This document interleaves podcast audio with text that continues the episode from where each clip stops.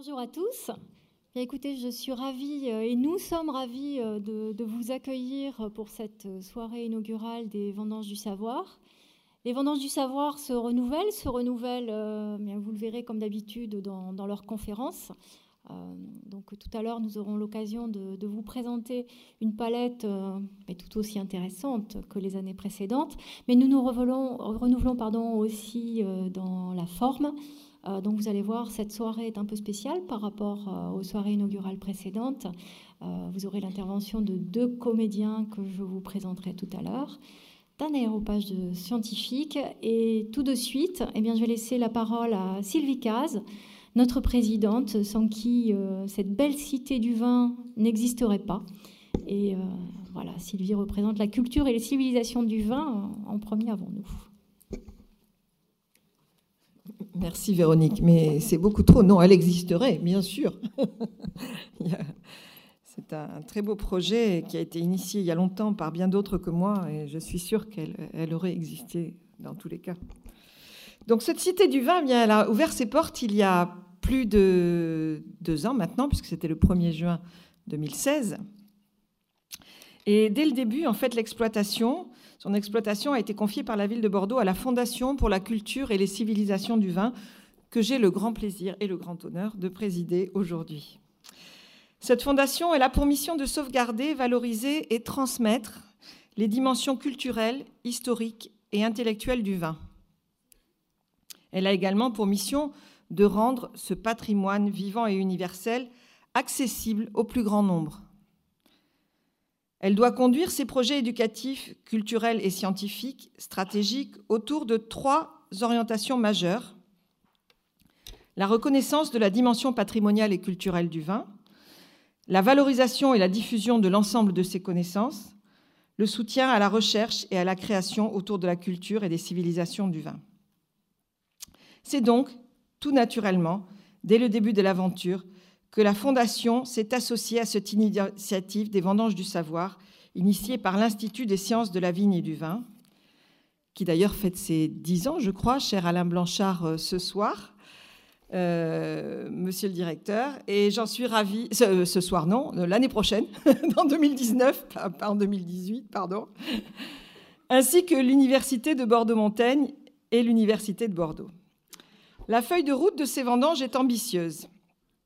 Mobiliser les universitaires, les chercheurs, les acteurs de la culture scientifique et technique, de l'univers de la vigne et du vin, dans une dynamique de dialogue et de projets partagés. La culture scientifique et technique occupe aux yeux de notre fondation une place à part entière dans le patrimoine culturel de la vigne et du vin.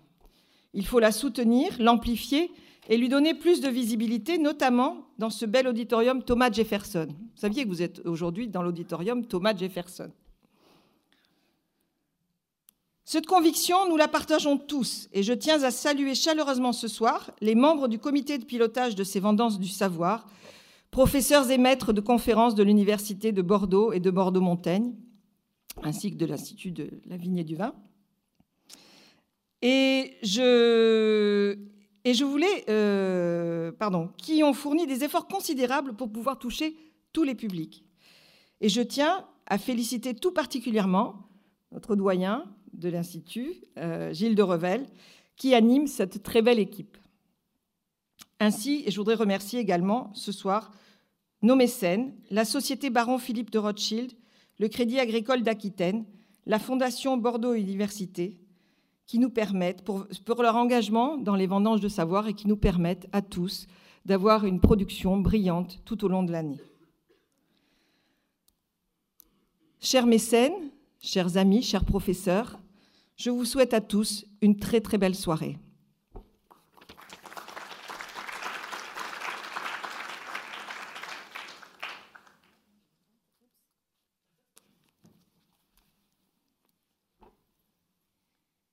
Bien. Euh, donc les vendanges du savoir, euh, vous, le, savez pour, euh, pour nos habitués, je pense qu'il y a énormément. Je pense qu'il y a énormément d'habitués dans, la salle. Euh, donc, vous le savez, les, vendanges du savoir sont animées par un, comité de pilotage un comité de pilotage qui est composé de, scientifiques de divers horizons, et en particulier deux d'entre eux qui vont nous présenter ce soir les conférences de l'année. donc j'appelle ici Gilles de Revel. Donc Gilles de Revel que Sylvie Caz vient de présenter, euh, ainsi que Anna Maria Binet. Euh, donc euh, Anna Maria, qui est professeure de littérature, spécialiste de, portugais, spécialiste de, de Pessoa en particulier, voilà, et qui vont nous, présenter la palette de conférences de l'année.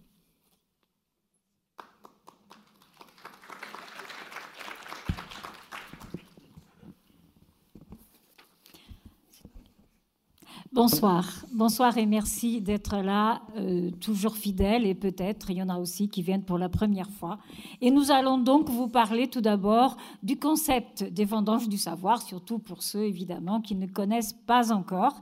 Les vendanges du savoir, comme cela déjà a été déjà un petit peu abordé, euh, c'est un, ça a été un projet au départ euh, qui était porté donc par les deux grandes universités de Bordeaux, l'université de Bordeaux et l'université de Bordeaux-Montaigne et qui essaye de porter à la connaissance du grand public les recherches autour de la vigne et du vin. Euh, ces recherches sont pluridisciplinaires.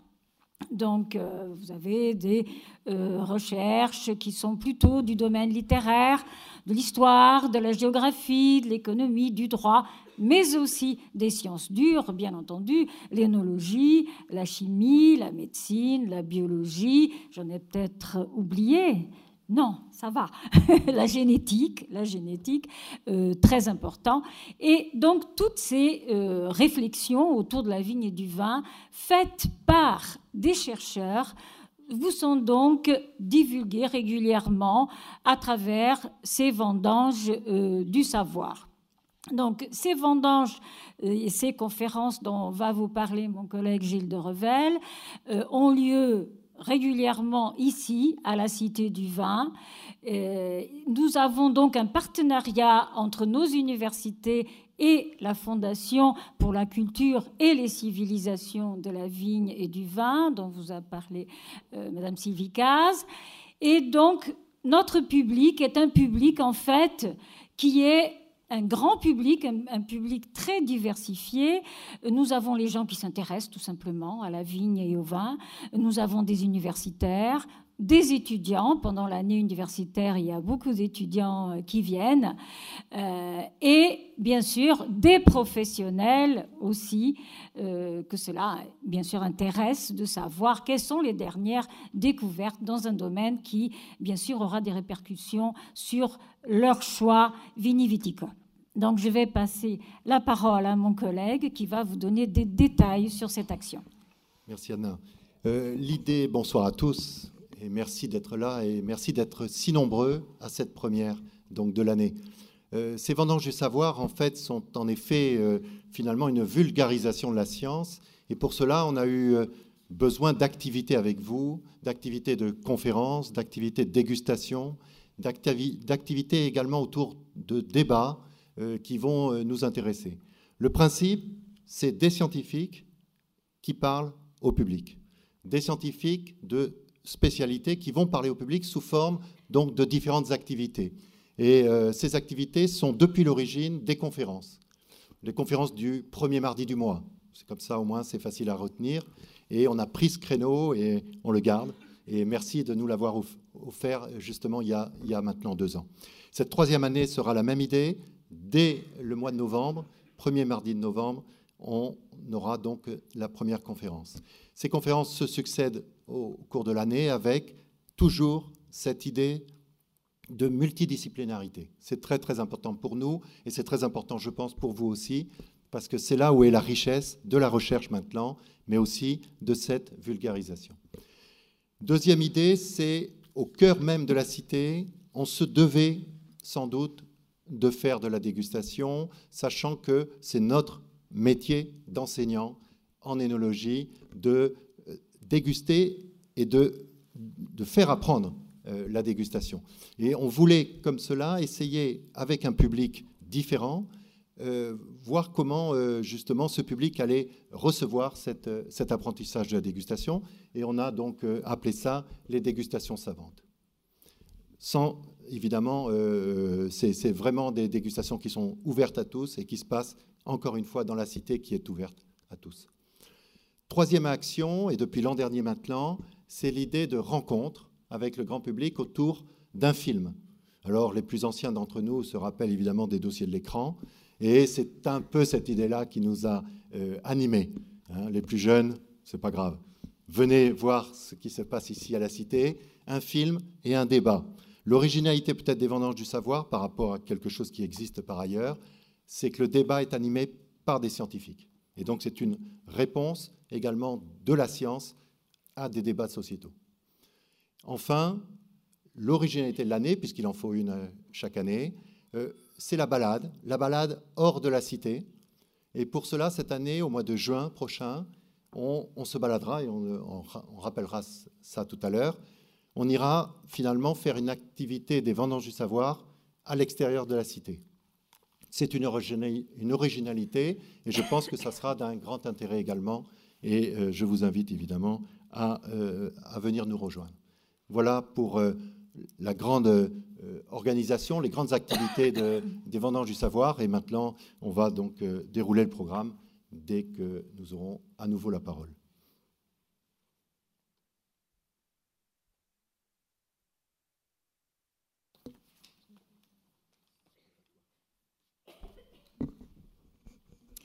C'est pour que vous ne vous endormiez pas. On change souvent d'oratoire.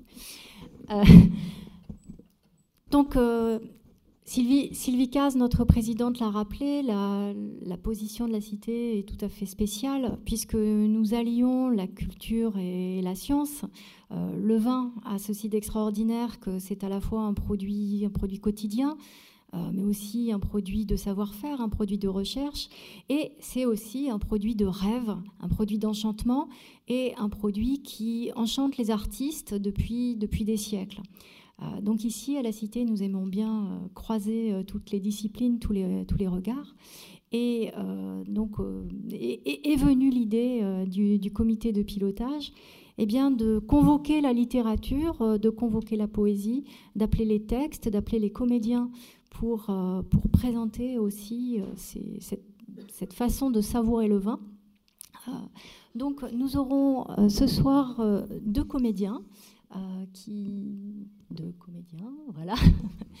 Donc, Anne Alvaro, François Martouré, euh, bah, je pense que de toute façon, je n'ai pas le temps pour, mais je, ne vais pas épiloguer sur, euh, sur leur carrière à tous les deux, puisque ce sont des visages que vous, que vous connaissez tous. ce sont d'immenses comédiens de, de, théâtre, mais ce sont aussi des gens que, que nous avons l'habitude de, de, voir dans des films, de voir dans des, dans des apparences télévisuelles autres. Et donc, euh, grâce, à, grâce à leur voix, nous serons sous le charme euh, eh bien, de ce que poètes ou écrivains euh, ont pu dire du vin d'hier, du vin d'aujourd'hui, du vin de demain. et cela, eh bien, c'est, c'est la façon dont nous avons souhaité introduire aussi nos conférences qui parleront du vin d'hier, du vin d'aujourd'hui, du vin de, de demain. alors, je me perds dans la... Donc, pardon? Donc la parole est déjà aux artistes. Voilà.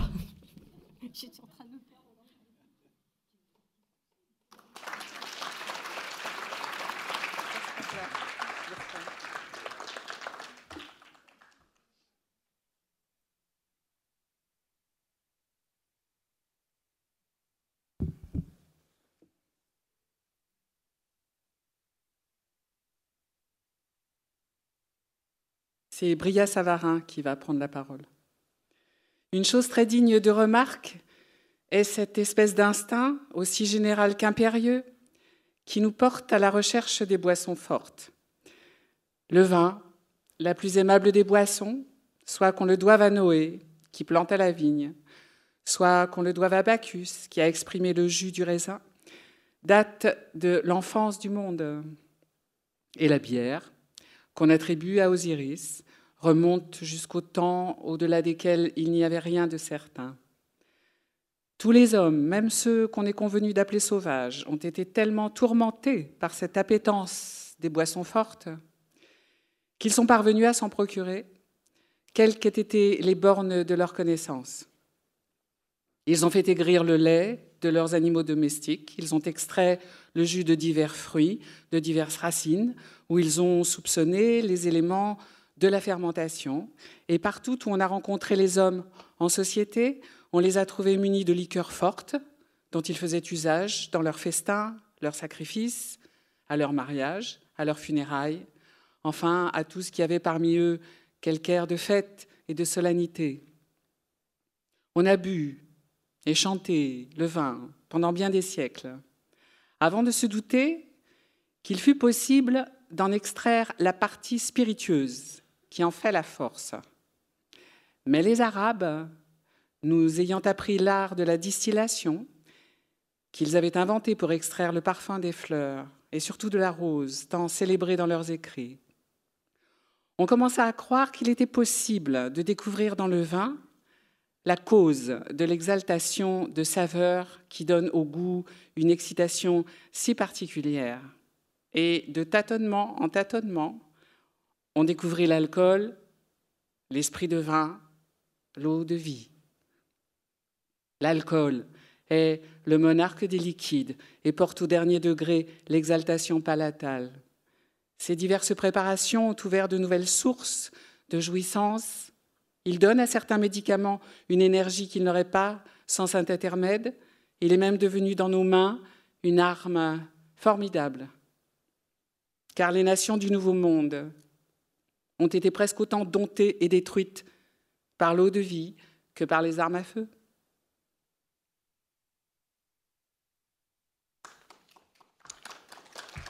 Non, non, non, non.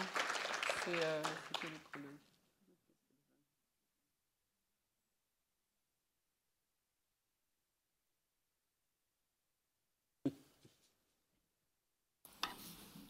Un peu de rodage et ça va aller. Avant le vin, il y a la vigne. Et donc on veut vous présenter un petit peu maintenant les conférenciers et les conférences qui vont se dérouler. Avant la vigne, avant le vin, la vigne, la vigne d'hier, les vins d'hier aussi, et c'est la première partie en fait de notre année des vendanges du savoir, les vins d'hier. Pour cette première conférence des vins d'hier, en fait, on a choisi un conférencier, un collègue, un confrère de euh, l'INRA de Montpellier, euh, Thierry Lacombe, qui euh, se spécialise sur la génétique de la vigne. Thierry Lacombe viendra donc le 6 novembre nous expliquer comment l'ampélographie, discipline qui étudie les variétés de vignes, peut nous aider à mieux comprendre l'origine historique et géographique de la vigne et des cépages, sachant que le monde actuel présente approximativement 6000 variétés différentes de cépages, dont moins de 200 sont cultivées en France actuellement. À toi. Bien. Ensuite, nous allons passer à la littérature et à la poésie. Ami ou ennemi, le vin d'Apollinaire et de Baudelaire, une conférence par Stéphane Chaudier, qui est professeur à l'Université de Lille, qui est spécialiste de Marcel Proust et de littérature française contemporaine. Et puis, ce sera un tandem, Joël Julie, maître de conférence à l'Université d'Aix-Marseille, qui est spécialiste de stylistique et de la chanson française, surtout des chansons de Barbara. Donc la conférence illustre bien évidemment la thématique du vin en littérature et surtout en poésie. Ce vin qui d'un côté exalte, d'où le titre, qui inspire, mais aussi qui peut être porteur d'oubli, qui peut être un signe, un symptôme du désespoir.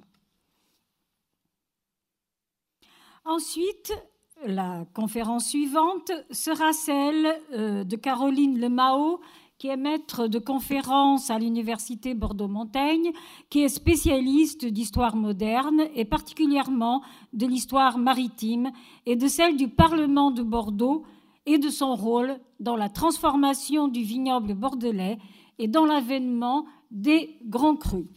Donc sa conférence portera sur le temps et la mer, non le vin et la mer, le vin et la mer au temps de Louis XIV et en fait, elle parlera bien évidemment des liens entre le vin et la mer, sous l'angle surtout de l'exportation euh, du vin de Bordeaux par la voie maritime et, autre chose fort intéressante, la consommation du vin dans la marine française.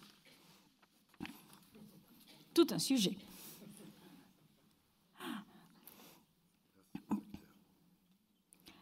Place à vous.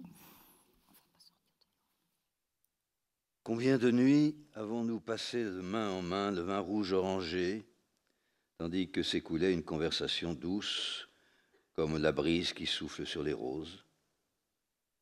Nous reprenions sans cesse du vin, tandis que la coupe parfumait l'air de son odeur aromatique, mais par-dessus tout, nous aimions ces jeux que nous recommencions sans cesse.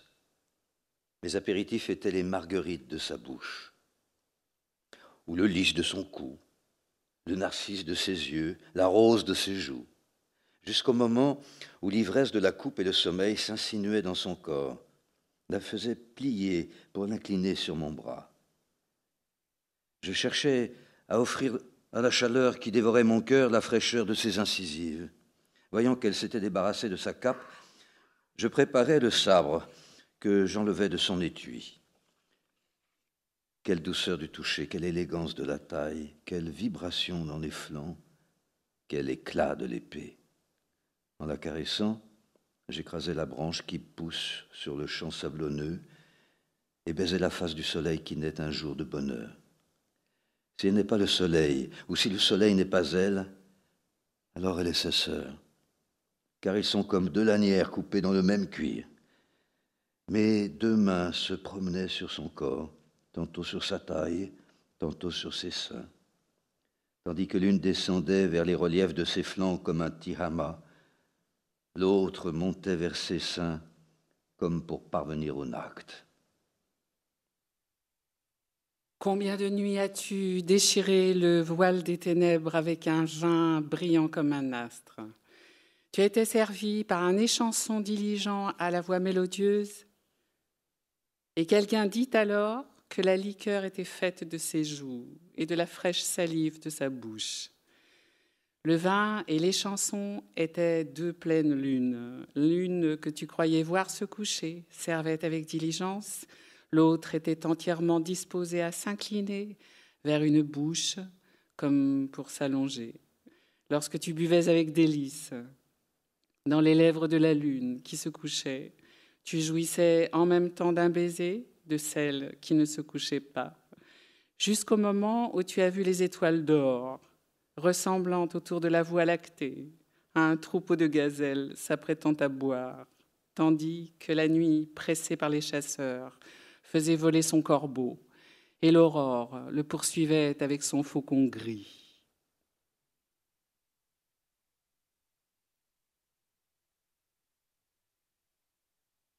C'est l'heure du vin nouveau.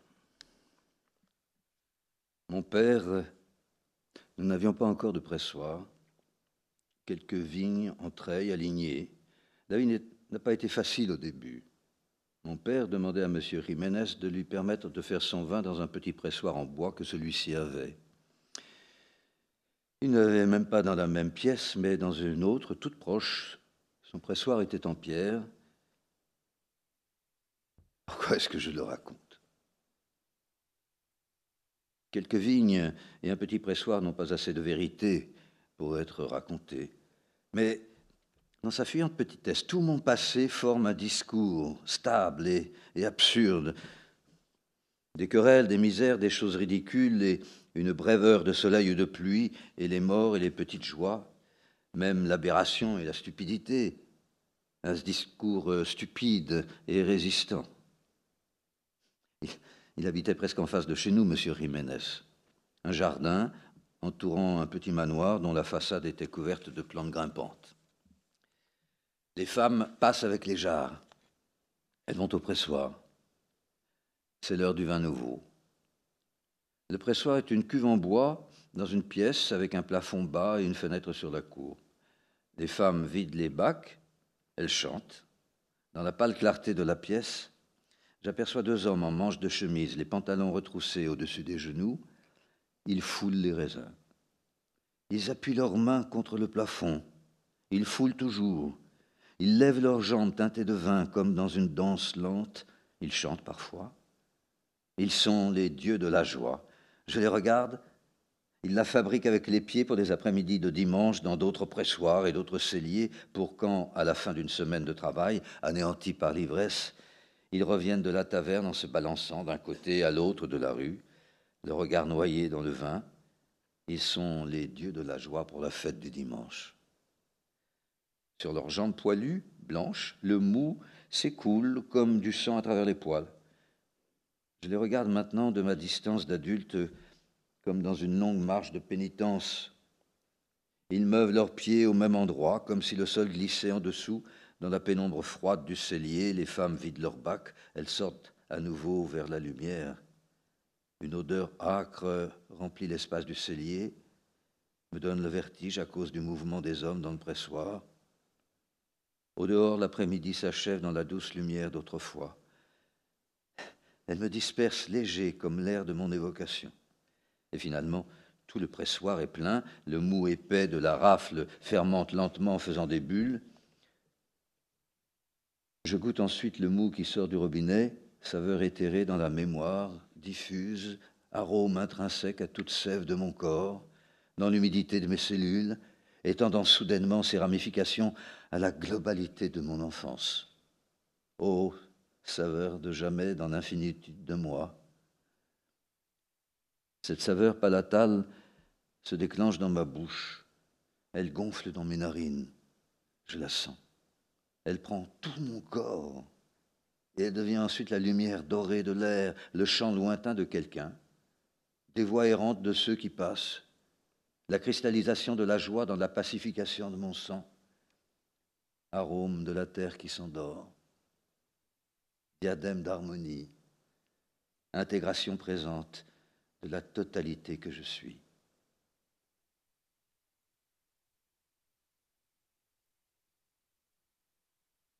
Mon verre est plein d'un vin trembleur comme une flamme. Et écoutez la chanson lente d'un batelier qui raconte avoir vu sous la lune sept femmes tordre leurs cheveux verts et longs jusqu'à leurs pieds debout, chanter plus haut en dansant une ronde, que je n'entende plus le chant du batelier, et mettez près de moi toutes les filles blondes, au regard immobile, aux nattes repliées. Le Rhin, le Rhin est ivre où les vignes se mirent. Tout l'or des nuits tombe en tremblant si reflété. La voix chante toujours à en râle mourir. Ces fées aux cheveux verts qui incantent l'été. Mon verre s'est brisé comme un éclat de rire. Un soir, l'âme du vin chantait dans les bouteilles. Homme, vers toi je pousse aux chairs déshéritées, sous ma prison de verre et mes cires vermeilles, un chant plein de lumière et de fraternité. Je sais combien il faut sur la colline en flammes de peine, de sueur et de soleil cuisant pour engendrer ma vie et pour me donner l'âme. Mais je ne serai point ingrat ni malfaisant, car j'éprouve une joie immense quand je tombe dans le gosier d'un homme usé par ses travaux, et sa chaude poitrine est une douce tombe où je me plais bien mieux que dans mes froids caveaux. Entends-tu retentir les refrains des dimanches et l'espoir qui gazouille en mon sein palpitant? Les sur la table et retroussant tes manches, tu me glorifieras et tu seras content. J'allumerai les yeux de ta femme ravie. À ton fils, je rendrai sa force et ses couleurs. Et je serai pour ce frêle athlète de la vie l'huile qui raffermit les muscles des lutteurs. En toi, je tomberai, végétal ambroisie, grain précieux jeté par l'éternel semeur, pour que de notre amour naisse la poésie qui jaillira vers Dieu comme une rare fleur.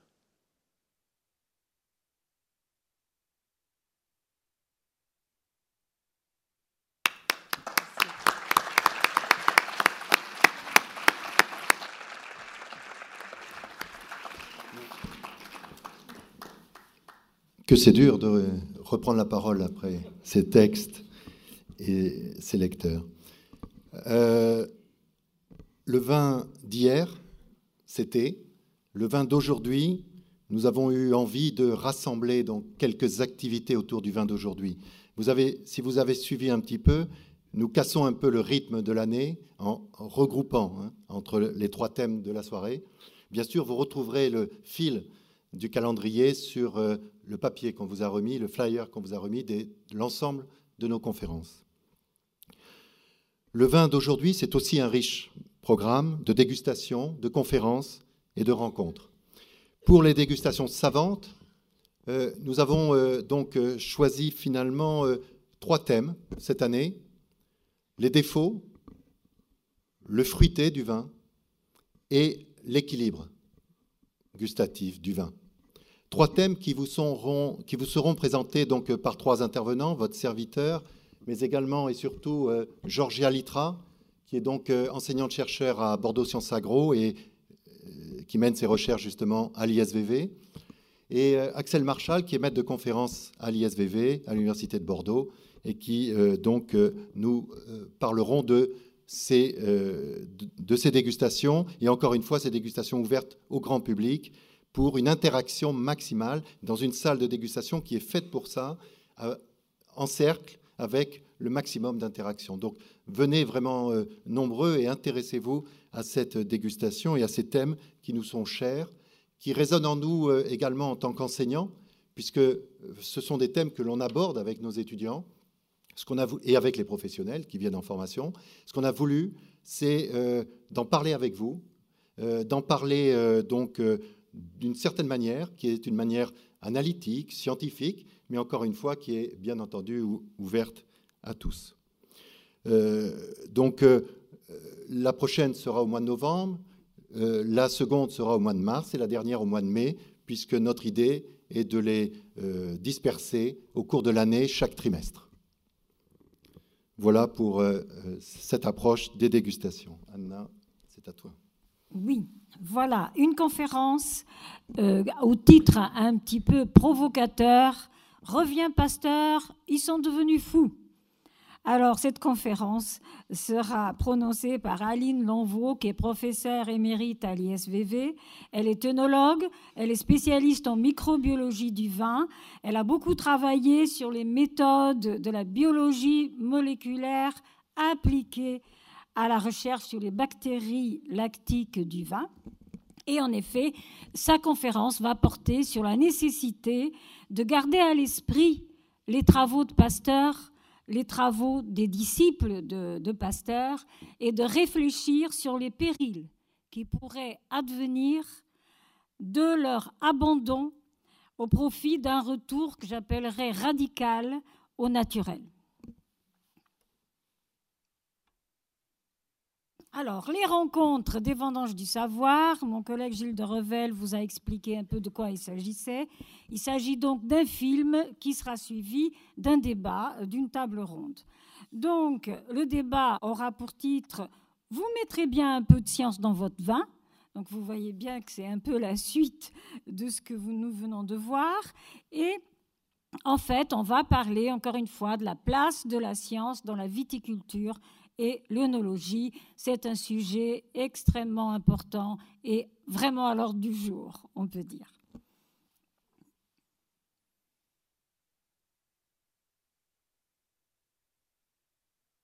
Autrefois, le rossignol ne chantait pas la nuit. Il avait un gentil filet de voix et s'en servait avec adresse du matin au soir, le printemps venu. Il se levait avec les camarades dans l'aube grise et bleue, et le réveil effarouché secouait les hannetons endormis à l'envers des feuilles de lilas. Il se couchait sur le coup de 7 heures, 7 heures et demie, n'importe où, souvent dans les vignes en fleurs qui sentent le réséda et ne faisaient qu'un somme jusqu'au lendemain. Une nuit de printemps. Le rossignol dormait debout sur un jeune sarment, le jabot en boule et la tête inclinée comme avec un gracieux torticolis. Pendant son sommeil, les cornes de la vigne, ces vrilles cassantes et tenaces dont l'acidité d'oseille fraîche irrite et désaltère. Les vrilles de la vigne poussèrent, cidrues, cette nuit-là, que le rossignol s'éveilla ligoté, les pattes empêtrées de liens fourchus, les ailes impuissantes. Il crut mourir, se débattit, ne s'évada qu'au prix de mille peines, et de tout le printemps se jura de ne plus dormir, tant que les vrilles de la vigne pousseraient. Dès la nuit suivante, il chanta pour se tenir éveillé. Tant que la vigne pousse, pousse, pousse, je ne dormirai plus. Tant que la vigne pousse, pousse, pousse. Il varia son thème, l'enguirlanda de vocalise, s'est pris de sa voix, devint ce chanteur éperdu, enivré et haletant qu'on écoute avec le désir insupportable de le voir chanter. J'ai vu chanter un rossignol sous la lune, un rossignol libre et qui ne se savait pas épier. Il s'interrompt parfois, le col penché, comme pour écouter en lui le prolongement d'une note éteinte. Puis il reprend de toute sa force, gonflé, la gorge renversée, avec un air d'amoureux désespoir. Il chante pour chanter. Il chante de si belles choses qu'il ne sait plus ce qu'elles veulent dire. Mais moi, j'entends encore à travers les notes d'or les sons de flûte grave, les trilles tremblés et cristallins, les cris purs et vigoureux. J'entends encore le premier chant naïf et effrayé du rossignol pris aux vrilles de la vigne. Tant que la vigne pousse, pousse, pousse, cassante, tenace, les vrilles d'une vigne amère m'avaient lié tandis que dans mon printemps je dormais d'un somme heureux et sans défiance. Mais j'ai rompu, d'un sursaut effrayé, tous ces fils torts qui déjà tenaient à ma chair, et j'ai fui. Quand la torpeur d'une nouvelle nuit de miel a pesé sur mes paupières, j'ai craint les vrilles de la vigne, et j'ai jeté tout haut une plainte qui m'a révélé ma voix. Toute seule, éveillée dans la nuit, je regarde à présent monter devant moi l'astre voluptueux et morose pour me défendre de retomber dans l'heureux sommeil, dans le printemps menteur où fleurit la vigne crochue. J'écoute le son de ma voix. Parfois, je crie fiévreusement ce qu'on a coutume de taire, ce qui se chuchote très bas. Puis ma voix languit jusqu'au murmure parce que je n'ose poursuivre. Je voudrais dire, dire, dire tout ce que je sais, tout ce que je pense, tout ce que je devine, tout ce qui m'enchante et me blesse et m'étonne. Mais il y a toujours, vers l'aube de cette nuit sonore, une sage main fraîche qui se pose sur ma bouche, et mon cri qui s'exaltait redescend au verbiage modéré, à la volubilité de l'enfant qui parle haut pour se rassurer et s'étourdir. Je ne connais plus le somme heureux, mais je ne crains plus les vrilles de la vigne. C'était Colette.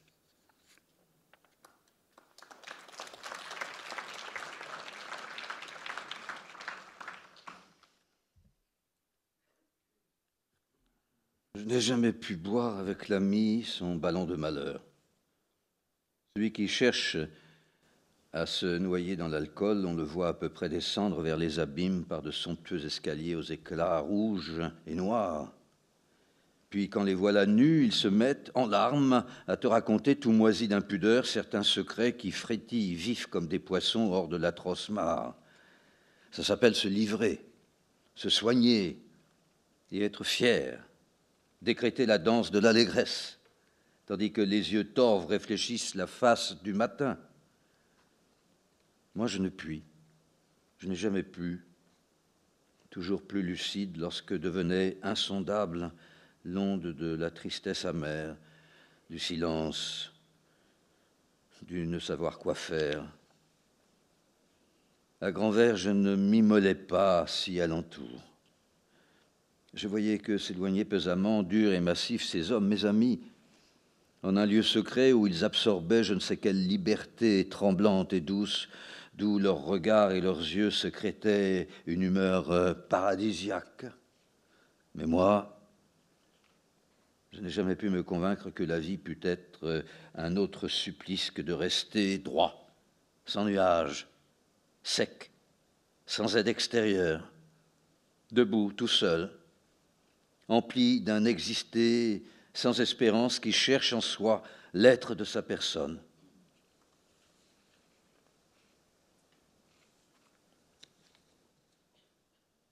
La fin de la longue, inutile journée rend sombre.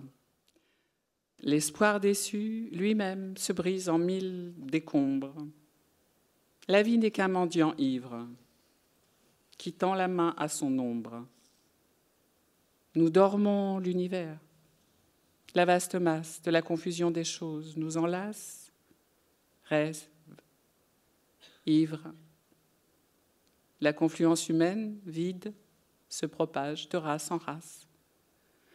À la jouissance suit la douleur, à celle-ci la jouissance. Tantôt nous buvons le vin de la fête, tantôt nous buvons celui de la douleur, mais rien ne demeure, de l'un ou de l'autre vin.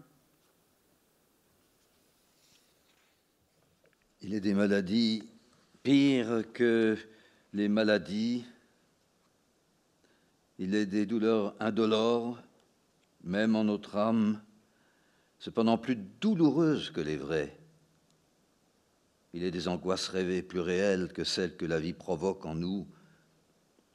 Il est des sensations que l'on ressent rien que de les imaginer, devenant ainsi davantage nôtres que la vie elle-même. Tant de choses sans exister existent, existent durablement, sont durablement nôtre et nous,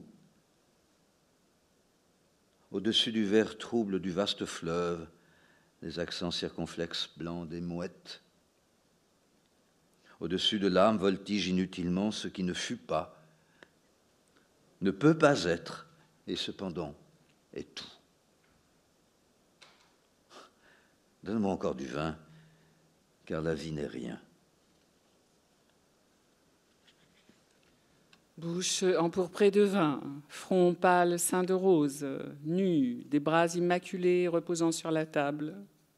Tel doit être Lydia, le tableau où nous serons figés, muets, éternellement gravés dans la conscience des dieux. Cela est préférable à la vie telle que les hommes la vivent, pleine de la noire poussière qu'ils soulèvent sur leur route.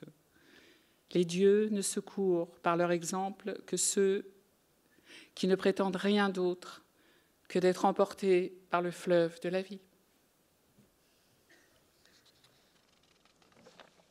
Avec le vin, je verse aussi dans la coupe l'oubli. Je serai joyeux car la fortune est ignorante.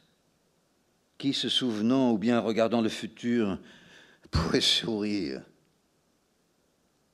Des bêtes non pas la vie, mais l'âme parvenant à prendre par la pensée. Comme elle, cachons-nous au creux de l'impalpable destinée qui ne nourrit ni espérance, ni mémoire. Mortelle, ma main porte à ma bouche mortelle une coupe fragile, pleine d'un vin éphémère, troublant ainsi le regard condamné à ne plus voir.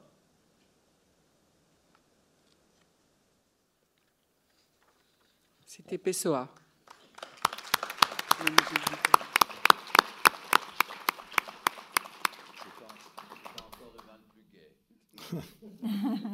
Tout de même, quel bel écrin pour euh, notre présentation. Alors on arrive à la euh, troisième euh, partie, le vin de demain.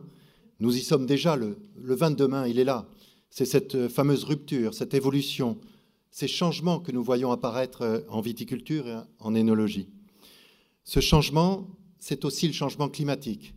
Ce changement climatique, si certains d'entre vous étaient là la première année, on en a déjà parlé, parce que évidemment que ça nous interroge, ça nous interpelle en tant que scientifiques.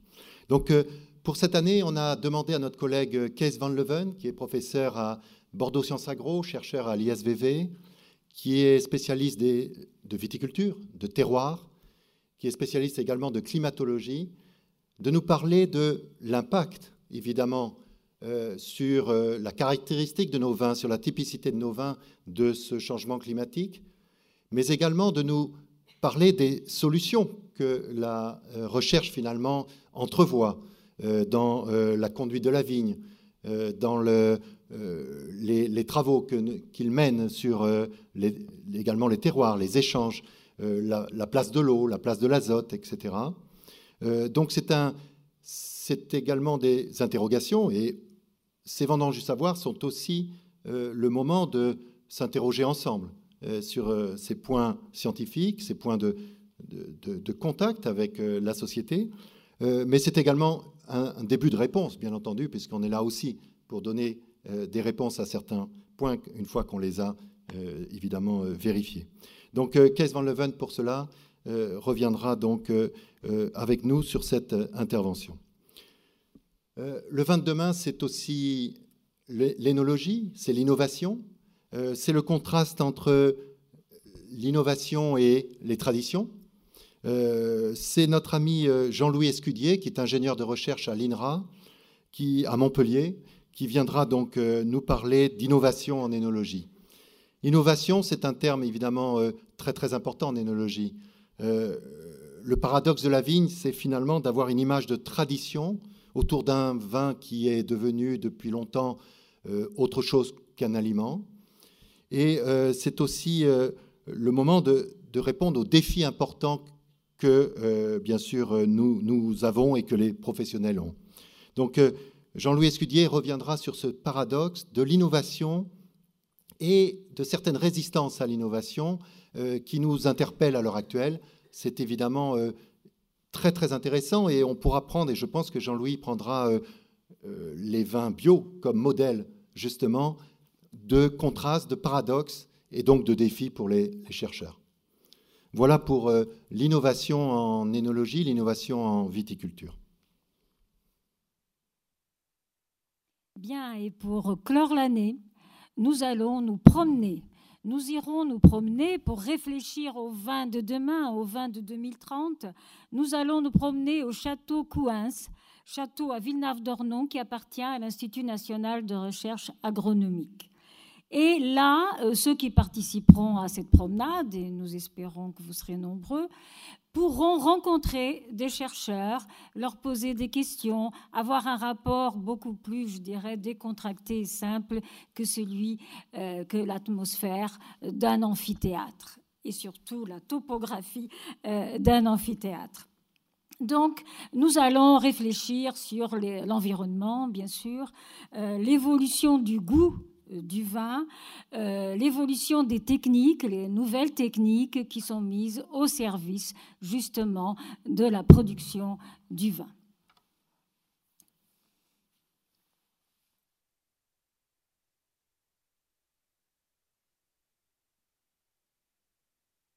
Pour une telle rêverie condensée en une substance aimée, aimée d'un amour parlant, qu'est-ce que le vin?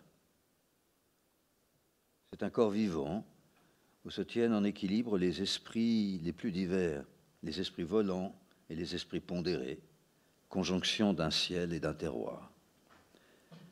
Mieux que tout autre végétal, la vigne trouve l'accord des mercures de la terre, donnant ainsi au vin son juste poids. Elle travaille tout le long de l'année en suivant la marche du soleil à travers tous les signes zodiacaux. Le vin n'oublie jamais au plus profond des caves de recommencer cette marche du soleil dans les maisons du ciel. C'est en marquant ainsi les saisons qu'il trouve le plus étonnant des arts, l'art de vieillir. D'une manière toute substantielle, la vigne prend à la lune, au soleil, à l'étoile, un peu du soufre pur, seul capable de bien élémenter tous les feux des vivants. Ainsi un vrai vin appelle le plus sensible des horoscopes. À qui rêve le vin dans la nature, avec toute l'histoire des influences célestes de l'année, comme le répertoire des actes du soleil et des astres, la pluie est une maladie de l'atmosphère vivante. En assombrissant le coteau, elle ternit la couleur d'un vin qui n'a plus son compte de lumière. Tout rêveur qui vit dans la sympathie de la vigne sait bien que le cep, contre l'eau terrestre ou fluviale, est toute vigilance. La souche est une poigne qui empêche à toute eau de monter jusqu'au grain. Elle tord en sa racine des sèves quintessentiées. Et le sarment sec dans toutes les fibres de sa substance interdit à l'être humide de polluer le raisin. En des temps cartésiens, un médecin écrit Les conduits par où la sève de la vigne monte sont tellement étroits qu'ils ne laissent passer que le sucre le plus pur et le plus subtil de la terre. Au lieu que les tuyaux par où le sucre des pommiers et des poiriers, des poiriers s'élève sont si larges qu'ils laissent monter indifféremment les principes grossiers et les subtils. Ainsi, la nature a pris soin, bonne mère, d'interdire par la force des treilles l'union des liquides contraires, l'union de l'eau et du vin, l'union de la mare et du coteau. La chimie moderne, sans doute, nous enjoint de rire devant d'aussi vaines rêveries. Elle nous prouve que par ses faciles analyses que le raisin est un fruit à queue, et l'agronomie conseille des pratiques qui gonflent la vendange. Il est des pays plats où s'arrosent les vignes.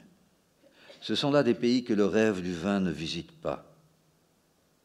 Pour qui rêvent les substances dans leur acte profond, l'eau et le vin sont des liquides ennemis. C'est médecine que de les mêler, un vin coupé, un vin coupé d'eau, la bonne langue française ne s'y trompe pas, c'est vraiment un vin qui a perdu sa virilité. C'est Bachelard, Gaston.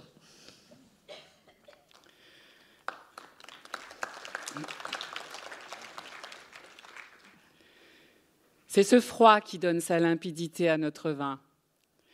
Mettez la bouteille entre vous et la lampe, et ce que vous voyez vous étonne. Il est rare que vous ne siffliez pas, ou même parfois vous poussez un cri et vous faites tourner la bouteille pour regarder dans tous les sens.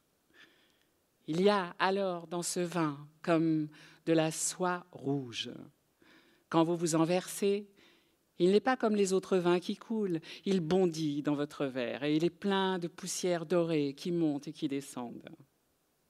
Maintenant, pour un gosier étranger, je veux dire qu'il n'est pas exactement d'ici, on ne peut pas vraiment prétendre que ce vin soit bon. On nous l'a dit mille et mille fois, on nous dit comment pouvez-vous boire ça? Comment? Mais nous ne nous forçons pas, au contraire, il faut nous forcer pour nous arrêter d'en boire.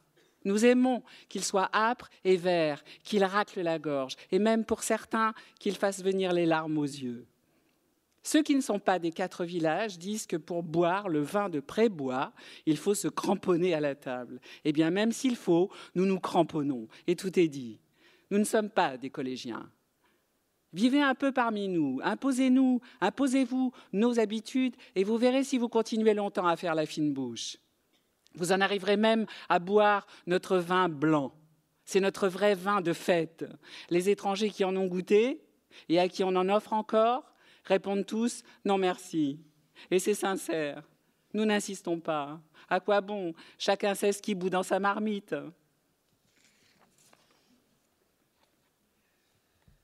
Ouf J'ai soif comme si je mâchais de la laine. Allons, donne l'avoine à mon gosier fourbu. Du vin, nous faut du vin. Je veux que mon haleine suffise pour saouler ceux qui n'auront pas bu. Je veux qu'en me voyant, le Panthéon recule, craignant d'être écrasé par mon choc. Et je veux faire ce soir le jour, après le crépuscule, grâce au soleil dont les rayons sont mes cheveux. Tiens, prenons le dibus, tout couvert de janternes, qui par mon flamboiement vont être illuminés. Le vieux cocher, prenant mes yeux pour ses lanternes, allumera sa pipe aux braises de mon nez. De l'odéon pensif au triste batignolles nous irons, Telle va la comète qui luit. Chez le mastroquet gras qui vend des attignoles, nous boirons du vin doux qui fait pisser la nuit. Nous pisserons très beau, très heureux, très digne, nous appuyant au front, au mur éclaboussé. Et les batignolets verront un jour des vignes fleurir le long des murs où nous aurons pissé.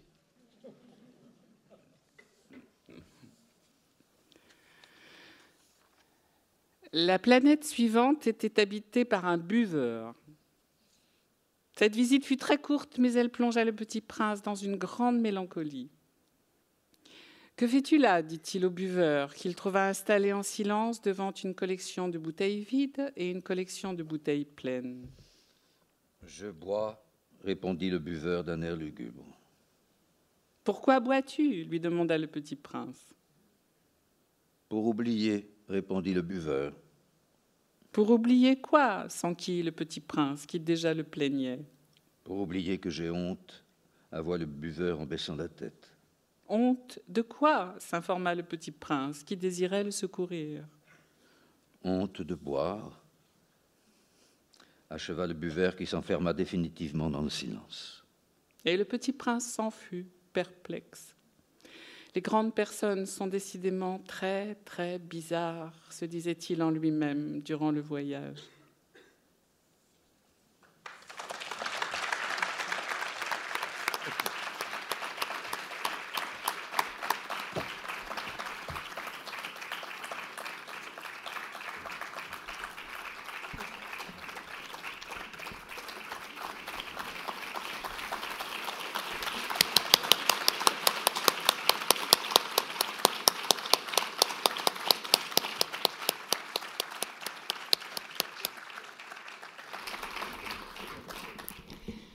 Bien, j'espère que cette soirée vous aura donné envie de, venir en partager d'autres avec nous dans les mois qui viennent, avec, euh, avec la série de conférences que, que nous avons présentées. Euh, alors, tout de suite s'affiche effectivement derrière la prochaine, pour ne pas perdre le nord. Euh, donc, la, la, conférence sur l'origine des cépages qui sera présentée par, par Thierry Lacombe. Euh, écoutez, je, remercie infiniment les, comédiens qui nous ont accompagnés pour cette soirée et, l'association Texte et Voix. L'association Texte et Voix qui avait été contactée par, euh, notre organisateur de spectacle maison, Philippe Hernandez, et qui nous a permis de, bénéficier de la présence d'Anne Alvaro et, et de François Martouret. Euh, mais que je remercie encore une fois pour, euh, pour la magie euh, qui vient de, qui vient de, leur voix. Bon, c'est vrai que les scientifiques, on ne pourra jamais égaler les poètes pour vous mettre de la lumière dans, dans les yeux. alors je vais vous inviter maintenant à, à, la partie la plus festive de, de nos soirées, comme d'habitude. C'est en fait venir prolonger cette, cette rencontre par le verre de l'amitié. Euh, à l'étage euh, à l'étage au-dessus, comme vous en avez l'habitude. Et donc, euh, eh écoutez, à, très bientôt pour la suite des vendanges du savoir.